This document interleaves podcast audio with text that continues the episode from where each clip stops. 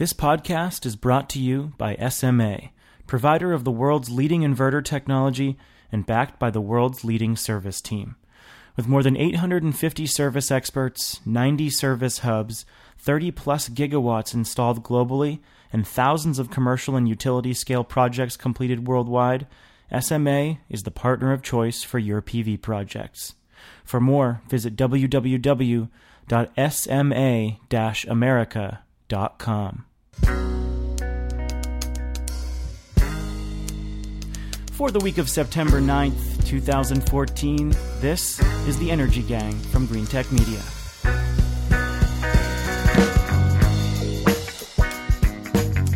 Welcome to the show. In this episode, we are going to talk about the latest data analytics trends for energy efficiency, America's first commercial cellulosic ethanol plant, and Tesla's Gigafactory for batteries. I am Greentech Media Senior Editor Stephen Lacey in Washington, D.C., here to uh, walk you through some of these topics and also recording quickly here before jumping on a plane to the Bay Area for our SoftGrid conference that's going down this week. Katherine Hamilton is also here in Washington. She is a partner at the policy firm 38 North Solutions and a uh, frequent conference goer herself, although not to SoftGrid this week. What's going on this week, Katherine? Um, well, we we're having to get rid of all the plants in our office because we have a net problem. Um, so I'm really sad that we're going to get rid of I don't know, probably a dozen plants. Uh, I think that there were two things. One was a, a, went up the nose of one of my clients in a meeting last week, and then another one uh, stowed away in my purse and started buzzing around somebody in a Senate office. And uh, so we're going to have to get rid of them. So Congress comes back to town and then gnats infest your office and kill your plants. Co- coincidence? I think not. yeah, that's right. Our other co host, Jigar Shah, a partner with Clean Feet Investors, is with us in New York. And uh, this week, I think it beats his all time record for most consecutive podcasts recorded from his home base in New York and not from the road. Jigar, is your wife going crazy having you around so many weeks in a row? yes, of course. but, you know, I think it'll be okay. Well, I was going to say helping us cover an even, even greater portion of the East Coast um, from the Boston area, but I just found out that he's actually in San Francisco, is our guest, uh, Swapnil Shah, the CEO and co founder of FirstFuel, a steadily growing startup that remotely analyzes the energy profile of commercial buildings. And Swap is here to talk to us about uh, data analytics in the energy efficiency space and all the uh, interesting partnerships it has with utilities and the, the difficulties in selling these services to utilities. So, Swap, welcome to the show. Thanks for joining us. Thank you, Stephen, and uh, great to be on the show with Katherine and Jigar. Yeah, so you guys are in Boston there, and it wasn't until I started covering efficiency that I realized how many companies in the field were located in that area. Uh, the two companies closest to what you're doing, Retroficiency and WeGoWise, um, they're also there. Is this a fairly tight knit community in the Boston area? Or are you guys all duking it out to be top dog in intelligent efficiency? Uh, no, we're. I mean, we all know each other. We've all bumped into each other in the journey of uh, of, of starting and growing the companies. Um, you know, it's not a huge area, so we absolutely do sit on similar panels, show up at similar shows, and that's probably true across the country, not just in the Boston area. You know, you uh, you tend to get to know all the players um, so in that sense, it is a relatively small community. Uh, as, as you probably know, Stephen, from uh, you know the shows and the uh, conferences that you run. So that term intelligent efficiency that I used is something that is a big lens for our efficiency reporting at Greentech Media, and very simply, we define it as the use of IT to make efficiency trackable and manageable in real time, just like any other energy resource. And FirstFuel is one of the companies at the forefront of this trend.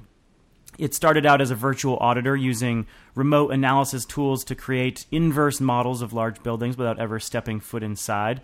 And it now has 18 utility customers using its tool to identify savings and has raised uh, $21 million in venture capital. And today, which we're going to talk about, it announced a rare partnership with Opower that will give it access to nearly 100 more utility customers. Um, and we're going to talk about that in a minute, but Swap will kind of start out with how you guys operate. Um, give, give our listeners a sense of how your analytics, your software works. You know, I think people take for granted the fact that we can track pretty much everything now. And a lot of people outside the, the buildings industry don't realize what a black hole commercial buildings have been until recently. So, uh, what has changed from a modeling or data acquisition standpoint to give you the tools to actually make buildings more transparent? Yeah, no, absolutely. I think what's happened in the last uh, you know decade or so is that uh, there's obviously been greater awareness of the overall uh, need to manage energy more efficiently, uh, both as a combination of prices going up, but also environmental concerns, and uh, especially in commercial buildings, which represent the largest growing portion of the uh, energy consuming segment. So, roughly, the uh, trillion dollars spent on energy in this country is broken up between uh, about 20% residential, roughly 20% commercial, uh, and then 30% uh, transportation and 30% industrial. Uh, so, the 20% that represents the commercial sector is one of the fastest growing uh, in terms of energy use compared to all the other sectors. So it has been a specific area of focus in terms of driving much more uh, optimization and efficiency. But in the last decade, uh, most utilities uh, have deployed either AMR or smart meters or some combination of um, time of use meters that collect data from uh, medium and large commercial buildings at a fairly frequent clips at you know typically 15 minute intervals or half an hour intervals. So typically in a you know what most homeowners and what probably most of the listeners are used to in an energy bill is a monthly bill so that's about 12 data points a year a high frequency meter or an AMR meter interval meter provides you uh, if it's hourly, almost you know 87, 8,760 data points, and if it's 15 minutes, you know north of 36,000 data points. So that provides a very high uh, resolution into the energy patterns and the energy consumption patterns uh, into a building, which is really the foundation of what we leverage by combining that with other data sources such as weather and uh, building uh, phys- physical aspects to really do a very deep and a comprehensive analysis of the building's consumption uh, and come up with a you know a fairly um, knowledgeable set of answers about what should be done to improve the energy um, performance of that particular building. So let me, I mean, let me just try to boil this down for our listeners a little bit. I mean, you know, there's a lot of these big rebate companies like NYSERDA has, you know, uh, $800 million a year or so that comes in every year and they spend lots of that money on energy efficiency rebate programs, incentive programs, et cetera. So if they just gave you a hundred million bucks, how fast could you save a hundred million dollars in ratepayer um, bills? Well, let me let me give you some specific examples. Right, um, if you look at um, um, you know when we look, we've we've done about in analyzed about 2.2 billion square feet in in, a, in the last just about two years um, you know, and that represents uh, almost 60,000 uh, buildings. So that's a that's a very large number of, um, of, both floor space and buildings that we've looked at, um, and that can only be achieved through analytics. Uh, so if you if you look at the traditional process of sending a engaging with a customer, convincing them to get a human into the building, to walk through the building, you know, 60, 90 days later get a report that defines what could be done in the building, that entire process could take six months or up to a year. And uh, it's funny that you bring up NYSERDA because um, one of the reports that NYSERDA recently came up with um, about, about a year ago was the conversion that uh, is achieved as a result of presenting a customer with audits. And they showed that there's a 20 to 25% conversion when somebody's presented with a paper audit. But if there's ongoing follow up and continuous follow up, uh, over the course of three years, you get up to a 66 you know, percent conversion. So customers take time to, to take, uh, you know, to implement measures. And what we found is that the, the and including the report found was that the, the, the quickest measures that are implemented are the ones that are the lowest cost by definition. And those tend to be the operational measures and one of the things that analytics can do uh, is they're very, very good uh, and, and almost consistently better than on site audits at identifying operational measures. Things like people who leave their lights on all weekend, you know, don't turn off the cooling at night, starting their buildings, you know, way too early before occupancy begins. All of those things we found to be more than 50% of the total savings potential in a building. So if, if you were to give me $100 million tomorrow, you know, we, we can scan the entire state of New York and all of the commercial buildings and identify about, on the average, about 50, half the savings in those buildings, which are low cost, no cost, you know, within a matter of months, and then get them, you know, to the road of road for implementation. Uh, I don't know what the total consumption of New York State is, so I can't answer the question on how they translate specifically into uh, into savings and the value back. But I would imagine that they would recover those hundred million dollars you know, within two years pretty quickly through uh, just implementing a broad scale of operational measures across a broad portfolio. Swap, what I find really interesting here is that you use data to really get at humans and human behavior, which I think all along has been the nut uh, that we've had to try to crack in commercial buildings because, you know, if you just have somebody operating a chiller incorrectly um, or, you know, turning on something just to make one tenant happy that didn't really need it, um, and it'll blow your whole savings. And so the fact that you can track that data to show where the human element intersects, I find pretty fascinating. Yeah, no, it's true. And, you know, I think um, if you take a step back, right, I mean, uh, a lot of the discussion around commercial buildings tends to broadly focus on you know office buildings and multi-tenant buildings. The reality, though, is that owner-occupied buildings make up more than two-thirds of the commercial property market and you know the, the, the non-residential building market in the U.S. I mean, think about all of the federal buildings, the state buildings, the municipal buildings, the universities, the corporate campuses. Owner-occupied buildings are you know a very large part uh, you know, the, uh, compared to the multi uh, multi-tenant buildings. And these people have a very long-term view about you know on, on energy conservation um, and and implementing uh, energy conservation. Whereas the, typically the multi-tenant buildings have a shorter-term view. Uh, either they're owned by REITs and are going to be flipped within five years, and so those are perfect targets for also these operational measures because they can save without the capital expenditure um, that has much longer paybacks. All right, so I want to talk a little bit about this uh, partnership that you're engaging in with Opower, and this is not why we brought you on the podcast, but it just seemed to time perfectly. So today, you and Opower announced that you were um, co-branding your platforms to create a three-tiered system for utility customers that gives them um, data analytics for residential, small commercial, and large commercial, and uses your tool for large commercial and very good for the both of you. Actually, really exciting news for our listeners, I think, because Opower doesn't really engage in many partnerships like this. So the fact that they did this with FirstFuel is significant. And of course, for you, it gives you access to a lot of utility customers that Opower already has. And for Opower, it's good because they've been wanting to expand into large commercial and haven't been able to do it themselves. So, what's going on here? Like, wh- why is this so significant, in your opinion? Um, you know, that's it, it's two things. One is it's primarily what we call, you know, I, I, believe it's market driven. Um, when you look at it from a utilities perspective, you know, for them, there's a they have a customer base that spans all of those segments. You know, uh, uh residential, uh, small commercial, and then medium and large commercial and industrial.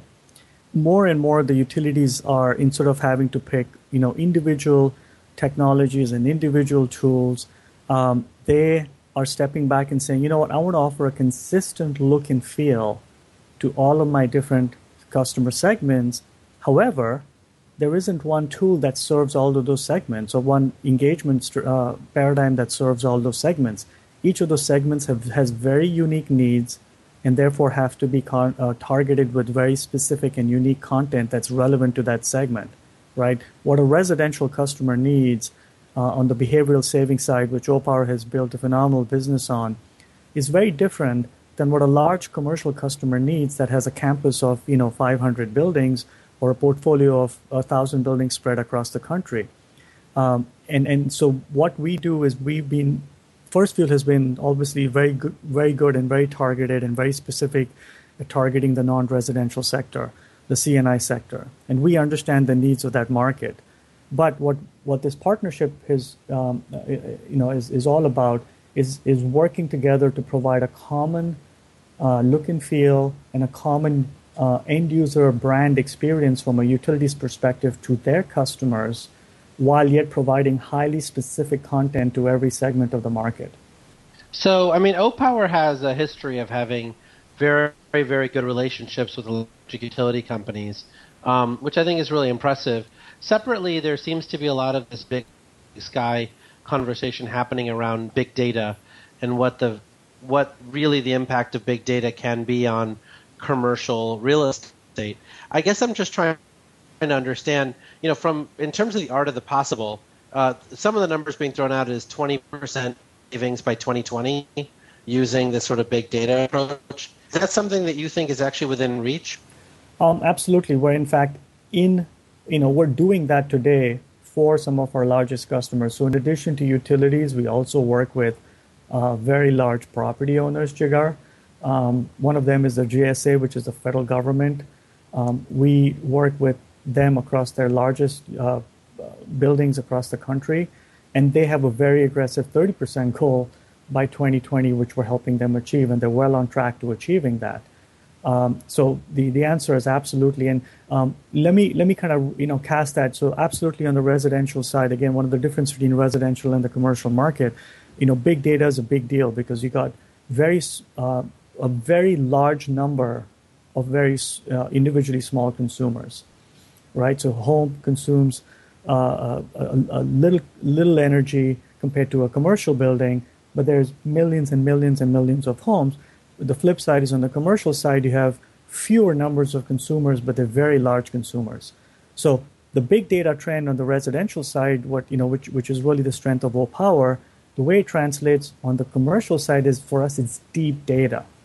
It's helping uh, these uh, commercial property owners and commercial uh, buildings understand very deeply on a building by building basis through unique analysis of every building um, you know, what specific things they can do because a simple action can produce enough savings equivalent to, you know, hundreds of homes. You know, no two buildings that are alike, even if they're physically the same and physically the same vintage, um, how they're used and who they're occupied by and, and, and what the usage is based on the type of tenants or the type of uh, business that, that runs inside them really drives their consumption. So, you know, you cannot really compare, you know, one restaurant versus, you know, a Subway versus a Capital Grille you know, you can't compare a convention center, uh, uh, you know, versus another convention center because they're completely different. The profiles are completely different. So it's um, it's it's it's what we call deep data. It's taking uh, a little data on each individual building, but going incredibly deep in unraveling uh, the patterns of usage and understanding those uh, those usages. And that's what I think is, you know, is, is I believe and we believe is what's going to drive um, large scale efficiency on the commercial sector is by giving every one of these buildings and every one of these customers a very deep understanding of their consumption so that they can start taking action quickly. I've got kind of a two part question here. And the first is how hard is it to sell analytics like this into the utility space? Obviously, this partnership with Opower is huge because um, it's going to give you access to a lot of uh, utilities that they're already working with. But you could have the best tool in the world, and the sales cycle would still be absurdly slow uh, for a startup that's ready to move quickly. Um, and then, secondly, what advice would you give to all the startups like you operating in this space? You know, there are like 300 uh, different software startups in the um, building energy management space and smart meter analytics, and you know the number of folks that um, Paul Baier, who now works for you, uh, called the enterprise smart grid. So, like, how difficult is it? And then, how do startups navigate that uh, really difficult sales cycle? Sure, I, am not going to reveal all our secrets, Stephen, but that was that was a good question.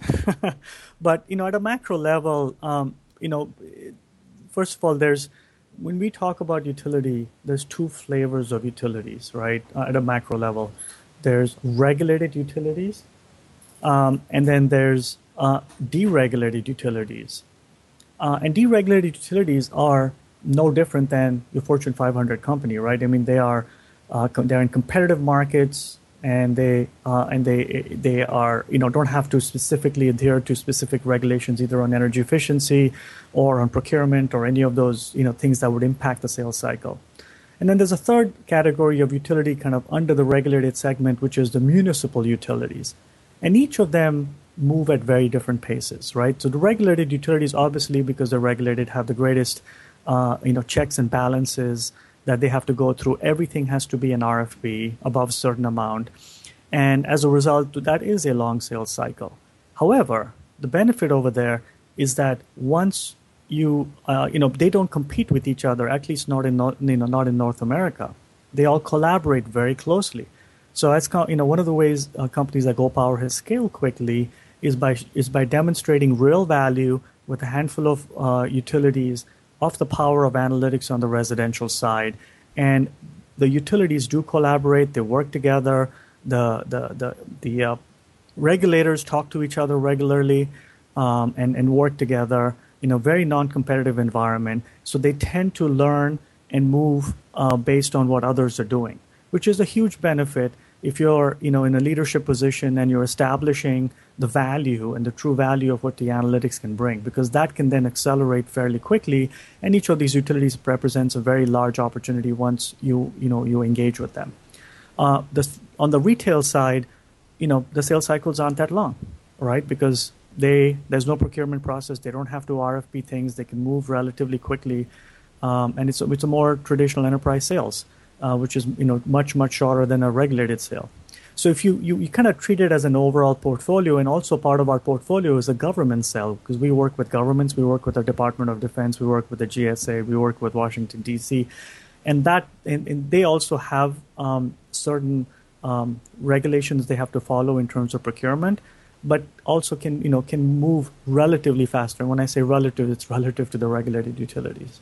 So you you approach it as a portfolio, and then you manage um, your sales cycle as a portfolio to you know, to uh, move it forward without, you know, waiting forever on, on just one segment of the market to take action.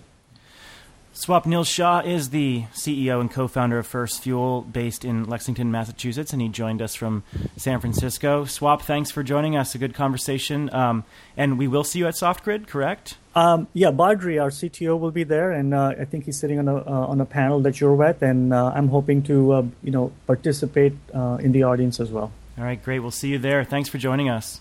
Thank you, Stephen. All right, before we go into the second part, let's get a word in here about our sponsor, SMA.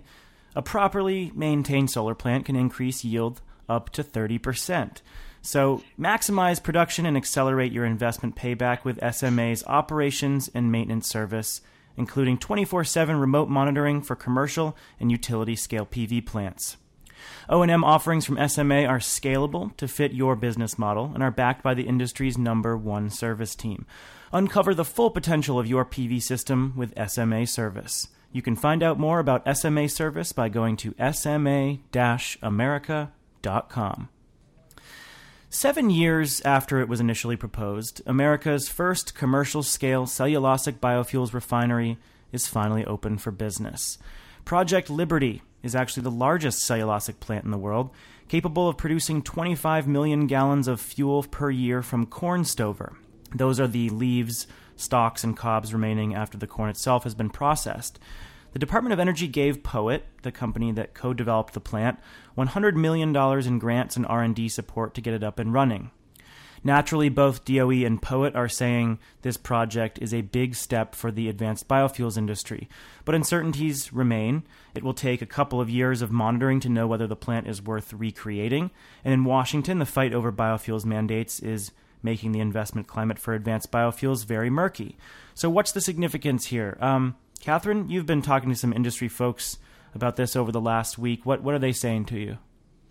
Yeah, and I've also been working in uh, the biomass space for a long time. I used to run the American Bioenergy Association with another colleague, and we were at that point trying to get a cellulosic plant. We had a prototype plant in Jennings, Louisiana that BP ended up buying, but hasn't really produced anything. It's still there, but it's not doing anything. So this is a big deal because it's not that it's the first one to open that's producing ethanol, because KiOR and INEOS both opened up plants, but this is the first one that a POET, which is a corn ethanol producer then was able to use other parts of corn rather than the food value corn to produce um, cellulosic ethanol, which is really, really important. And the great thing is it's the first of four, four plants that are going to be coming online very quickly in succession that together will produce about 80 million gallons a year of fuel. So the, the industry is excited about this. Um, the issue is that even though these plants are all coming online, they've, they've been under development for a long time the regulatory uncertainty is just killing them. Absolutely. And, and so we're still waiting on the EPA's guidance for renewable fuels targets for next year. Give us a sense for how that uncertainty is playing out in Washington right now. Yeah, so there's sort of two main things that um, Mike McAdams, the president of the Advanced Biofuels Association, was talking to me about. One is that you know there has been sort of this open warfare, um, and this isn't this is not how he characterizes it, but this is how I've seen it over the years between you know not just the petroleum refinery guys, but also the corn ethanol guys versus the folks who are really trying to take cellulose, all the waste products that aren't high value feedstock, and turn those into real fuel. The only way to do that really is to reform the renewable fuel standard legislatively um, so that you has real teeth, so that in statute you make people purchase gallons of cellulosic ethanol if it is produced. The issue with that is that you have to open up the Clean Air Act to do that, and that causes all kinds of other problems that people don't like. But one of the things that Mike really brought up to me was that there are what are called pathways, process pathways, where you have a certain certain technologies, feedstocks, and fuels that you produce that are approved by EPA. And right now, there are 22 pathways to produce ethanol, and there are 38 pending pathways. So there are 38 folks out there who have technologies, feedstocks, and fuel that are producing fuel, but the pathways haven't been approved by EPA, and that is causing all kinds of problems. So if EPA can start um, expediting that and come up with, you know, how do you approve these different pathways to produce whatever fuel you're producing, that will also open up the market significantly. So we've got a few plants operating now. Um, one of them was shut down or scaled back recently. Now we have this 25 million gallon per year facility that will scale up. Jigar, from an investment perspective, right? We've got all these one off plants, and in Poet's case, they're going to monitor this plant. They're going to attempt to license the technology, but they don't really know if they're going to do a second plant because they want to see how it operates. Would you, as an investor, be putting money into these plants? Hell no. these technologies have really had a hard time.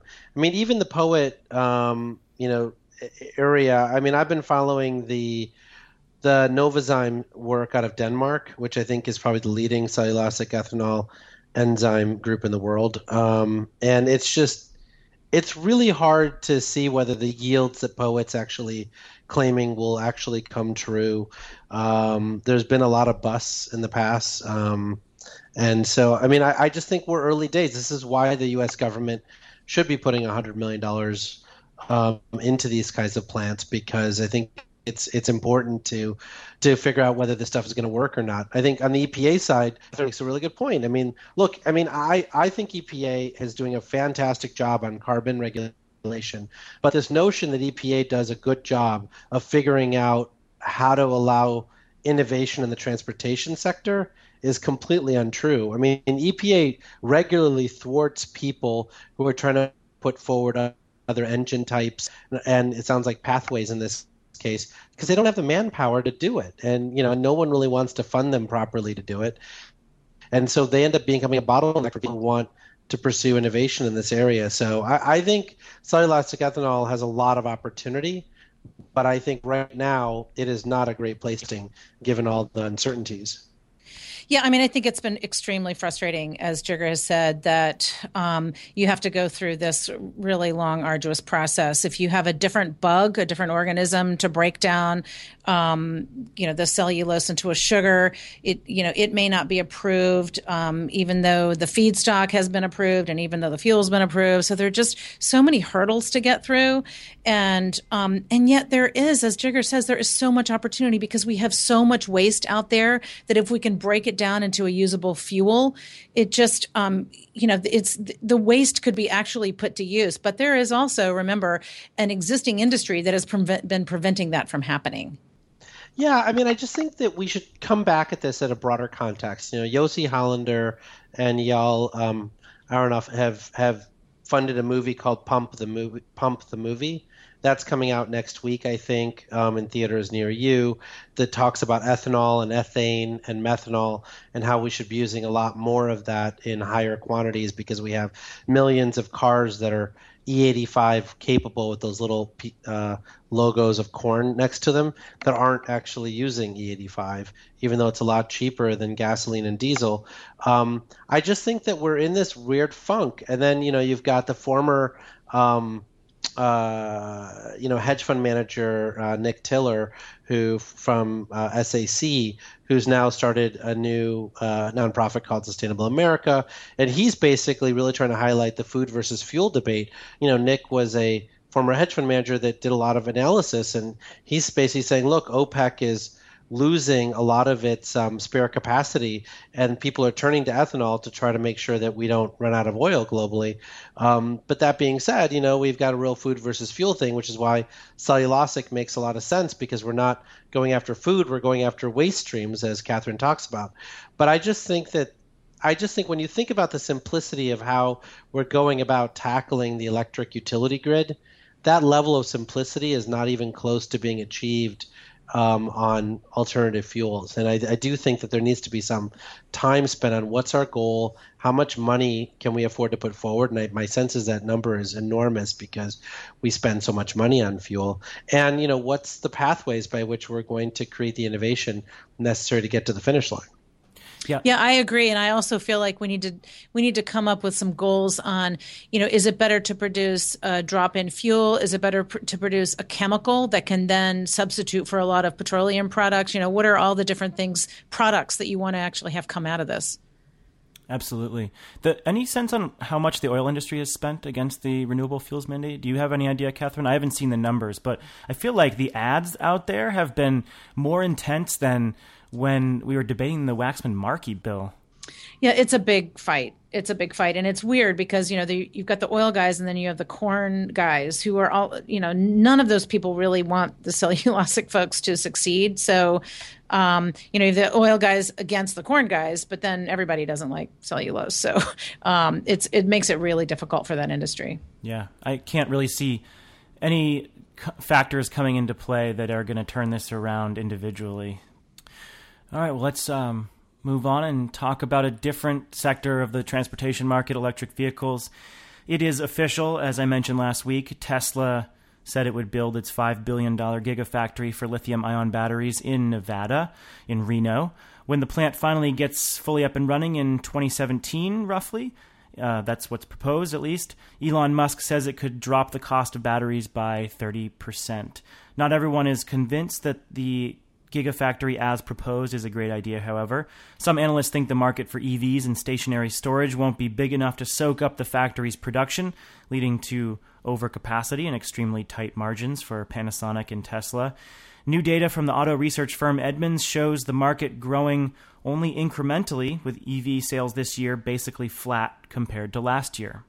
So, are we looking at a situation similar to solar manufacturing when producers overbuilt capacity and destroyed their profits? Or will Tesla help boost a market in dire need of scale?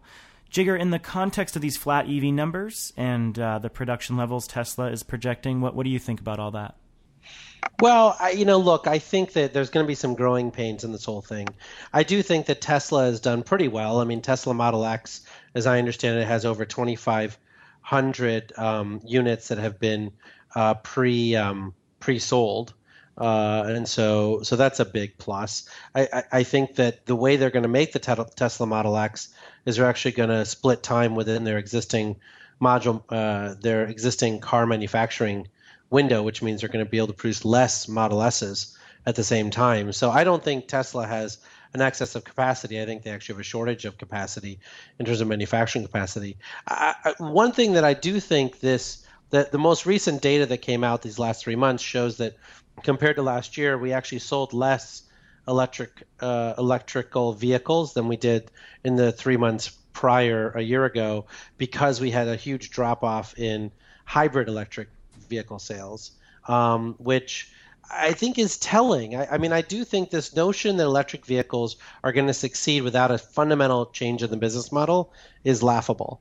Um, I don't think that Tesla or or the Nissan Leaf or anyone else is going to be successful at getting past this one, two, three percent hurdle rate of total total sales. And if we don't get 50% of all new cars being sold to be um, these new, um, you know, low carbon vehicles, then we're sunk. And so, I mean, I do think we need a fundamental business model innovation and not just more cars from different manufacturers with lower prices. Well, but remember, like Tesla Model S and Nissan Leaf are the only two models available nationally everywhere. There are 20 models available in California. So, of course, they're going to have 40% of the EV market.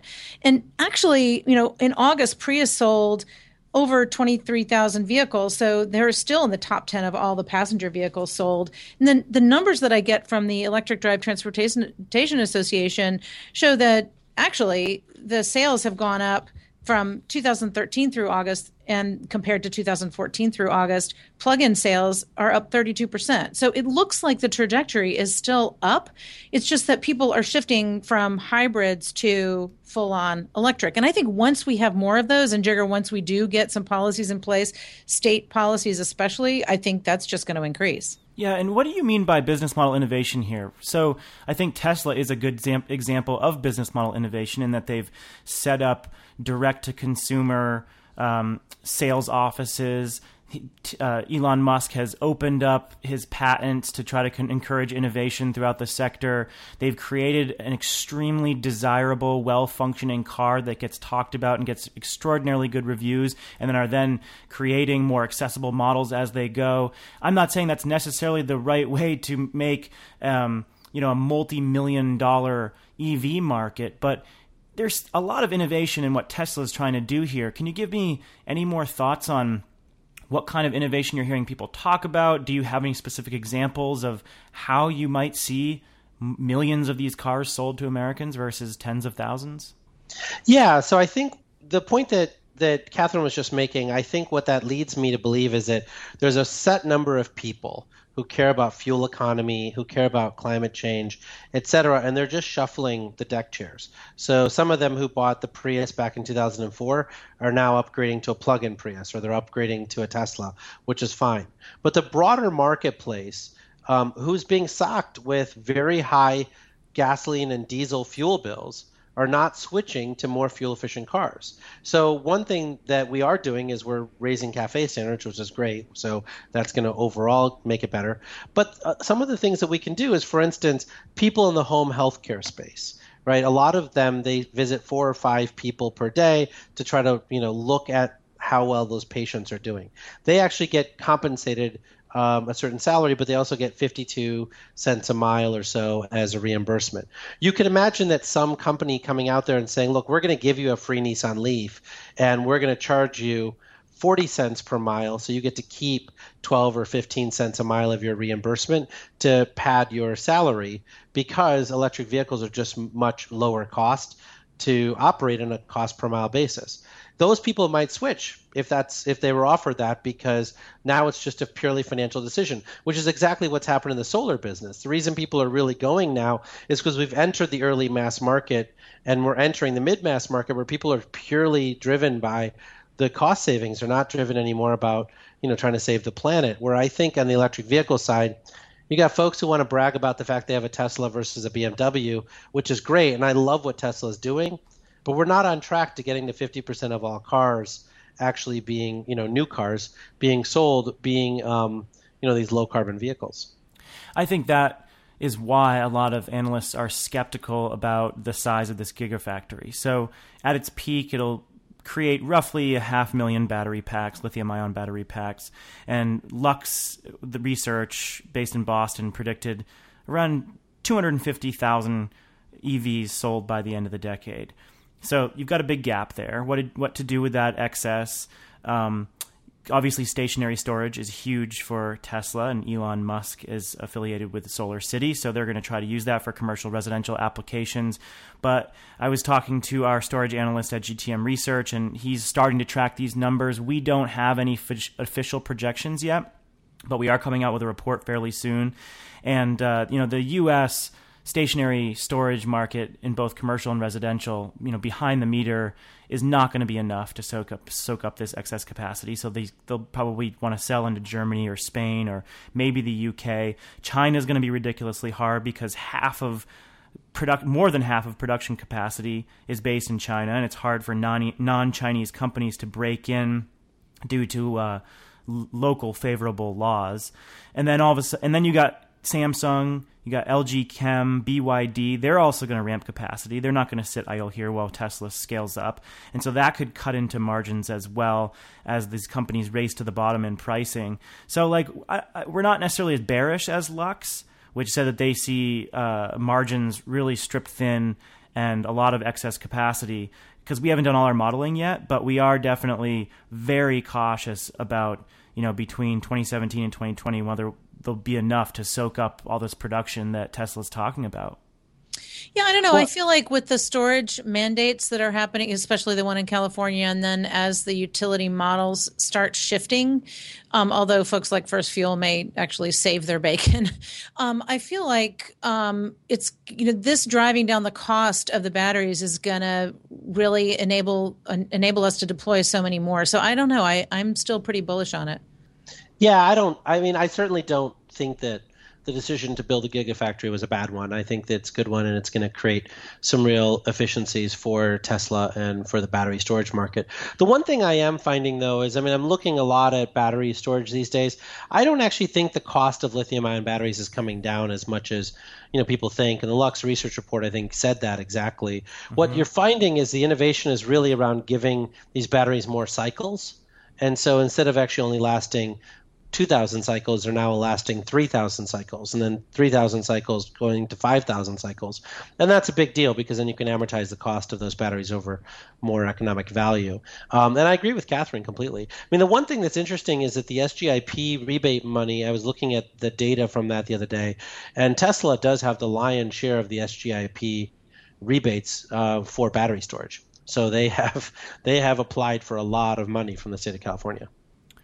Well, there are certainly unforeseen opportunities in the utility market that I think will present themselves. Uh, the risks here are pretty high, and it's unclear at this point how much reward the company will reap, but someone has to do it. I don't think it's a bad idea at all. Capacity absolutely needs to expand, and uh, you know, if there's any company that has an innovative, integrated strategy to handle it, I think it is Tesla. Well, the last thing for me is that I actually I am predicting that within the next 12 months, I am very confident that Apple will buy Tesla because I think that Tesla desperately needs the manufacturing expertise and the supply chain expertise that that Apple has, and I don't think Apple really is has any growth opportunities outside of you know within their core business. So I think that would be a marriage made in heaven. You heard it here mm. first, folks. And are you hearing that? Is that just your own speculation, or are you hearing that from credible people? Not that you're um, not credible or anything. I'm just yeah, just... no. I mean, I'm not. I'm certainly not credible in this area. I have heard from three very credible stock analysts that believe it's going to happen, um, and I also have heard from others who have said that you know it's just it's one of those things where um, Apple just it just doesn't see nobody can see how Apple's growth really gets there. You can't just come out with another iPhone or another iPad, etc., um, and be successful. And the iWatch is interesting if it comes out, but but you know this is an area where Apple I think could play a really big role because um, electric vehicles, you know, I think that it really is about the design and making sure that it it, it is a seamless customer experience, etc. Well, maybe at the end of the show, instead of telling our listeners something they don't know, we should make the biggest predictions we can and see if they come true. All right, time to wrap up the show. Uh, Katherine, tell us something we don't know. Yeah, so by the time we tape again, Congress will be out of session. So I just needed to let people know what's going to happen in the next couple of weeks in Congress. First, they have to pass a continuing resolution to keep the government lights on um, because um, you know the current budget ends the end of September and they won't be back till after the election. So they have to pass a continuing resolution. The issue is, will it be clean? In other words, will there not be any amendments on it? Uh, one of the things that kind of also has to happen before the end of September is Ex-Im bank reauthorization. So if they can sneak that on to what they would call a clean continuing resolution, well, maybe that will happen. Uh, most of us think it will happen one way or the other, but um, you know, still we're not sure because sometimes there are people in the House who obstruct things that you think should pass from happening. No, they don't. there also is a move on the House side to come up with kind of like what they call a greatest hits album of energy pieces, which um, which they call like you know the production, infrastructure, reliability, and efficiency in energy. Now you may think that has to do with clean energy, but it actually doesn't. It has to do with approving Keystone Pipeline, increasing LNG export ports and removing EPA's authority to do almost anything. So you're going to see that happen too. That is a messaging bill that only the Republicans will vote for in the House and that they can then take back home as they try to get reelected to say, hey, look at all the great stuff we're doing. All right. Thanks for the update. Sure. Jigar? So the Indian government, um, India itself has about 21,000 megawatts of, of wind power uh, in the country. And GE made an announcement a little while ago that it was going to invest $200 million to set up a wind turbine manufacturing unit in India. I think what's new is the Indian government just announced that they were going to make whatever changes necessary on accelerated depreciation and other pieces to get the annual amount of wind power in India to go up from 2,000 megawatts a year to 10,000 megawatts a year uh, very quickly, um, which I think will be a big boon to the the wind energy uh, industry and hopefully to uh, U.S. manufacturers using the Ex-Im Bank. So, you can know, their grid handle all that? I think so. I mean, I, I, I believe it can, and I think it's just it's one of those things where I think India is really getting it, and it's great to see the G20 broadly get it. I also think that India is going to make an announcement of hundred thousand megawatts of solar by 2020 soon. And yeah. they're doing a ton in storage too. There's a whole association there working on storage. So I think it's you know it's good to see the G20 starting to compete with each other on you know who can be the most uh, clean energy friendly. Remember Yay. though, Jigar's number one rule: volumetric reductions in incentives. Yes. yes. Let's hope they much. do that. Exactly. All right, I've just got a quick story uh, relating to our theme the first part of the show. So we talked with Swap about building performance and how little people know about it. And uh, a startup similar to FirstFuel this also this Boston-based company WeGoWise, which focuses on multifamily buildings, is trying to address that by building a new rating system. LEED is something that everyone knows. It's a very popular rating system for green buildings, and it's been criticized because it rates construction techniques and materials very highly, but doesn't factor in energy performance as much. And we've seen examples of this in cities with building disclosure laws where new LEED buildings actually use more energy than much older buildings with tighter envelopes. And uh, I, I, guess to be fair to LEED, that I mean that building is probably a heck of a lot cleaner, healthier, and brighter than the older building. Uh, and also, the U.S. Green Building Council is factoring in energy consumption more into its rating system after getting criticized. But WeGoWise is trying to create its own um, this rating system for energy and water performance, starting with multifamily apartments and it's it's a small company. It doesn't have the same marketing power as say USGBC, but they've got a ton of data on how these buildings are performing, which gives them some credibility. I'm not really sure how quickly a rating system like this could get traction. I mean, it took USGBC a long time, uh, but folks are paying a lot more attention to energy performance, not just design techniques. So, uh, an interesting little anecdote about that. All right, here we are at the end of the show. Thanks a lot for listening, and thank you very much to our sponsor, SMA. You can always find out more about the stuff we're discussing at greentechmedia.com. While there, you can not only subscribe to our podcast, but our newsletter as well. And we're just pumping out stories daily for you in the solar, grid modernization, and efficiency sectors. On September 22nd, we will have our live show in New York City at 7 p.m. at the WNYC Auditorium. More details on that or at greentechmedia.com slash podcast. And this is our last podcast until that live show. Sorry to make you wait a little bit longer, but schedules worked out that way, and I'm heading on vacation after our SoftGrid conference. Um, so we will catch you, some of you in New York, hopefully, and then the day after we'll have the podcast out there.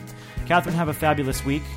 Thanks. Look forward to seeing you guys in New York. I think I'll have to wear shoes and pants, huh? I know. I'll dust off the jacket and get it done. Jigar, good to see you as well. Or looking forward to seeing you as well. Always a pleasure. I'm looking forward to inviting you guys up to my hood in New York. Are you going to mix us some cocktails? Yeah, I was thinking we should probably like try to figure out some sort of uh, happy hour or something either before or after our, our show. Yeah, we've got the cocktail reception planned, so if uh, we'll, we'll be able to see people at the cocktail reception afterward, but maybe we can go get a few drinks beforehand and get loose before Oh, talking my. to people. oh my! All of a sudden, I'll become confrontational. yeah, you wouldn't want me mixing your cocktails either. Mine are way too strong. All right, I'm off to SoftGrid and a little vacation in Lake Tahoe. We'll catch you on September 22nd with Katherine Hamilton and Jigar Shah. I'm Stephen Lacey, and we are the Energy Gang, a production of GreenTechMedia.com.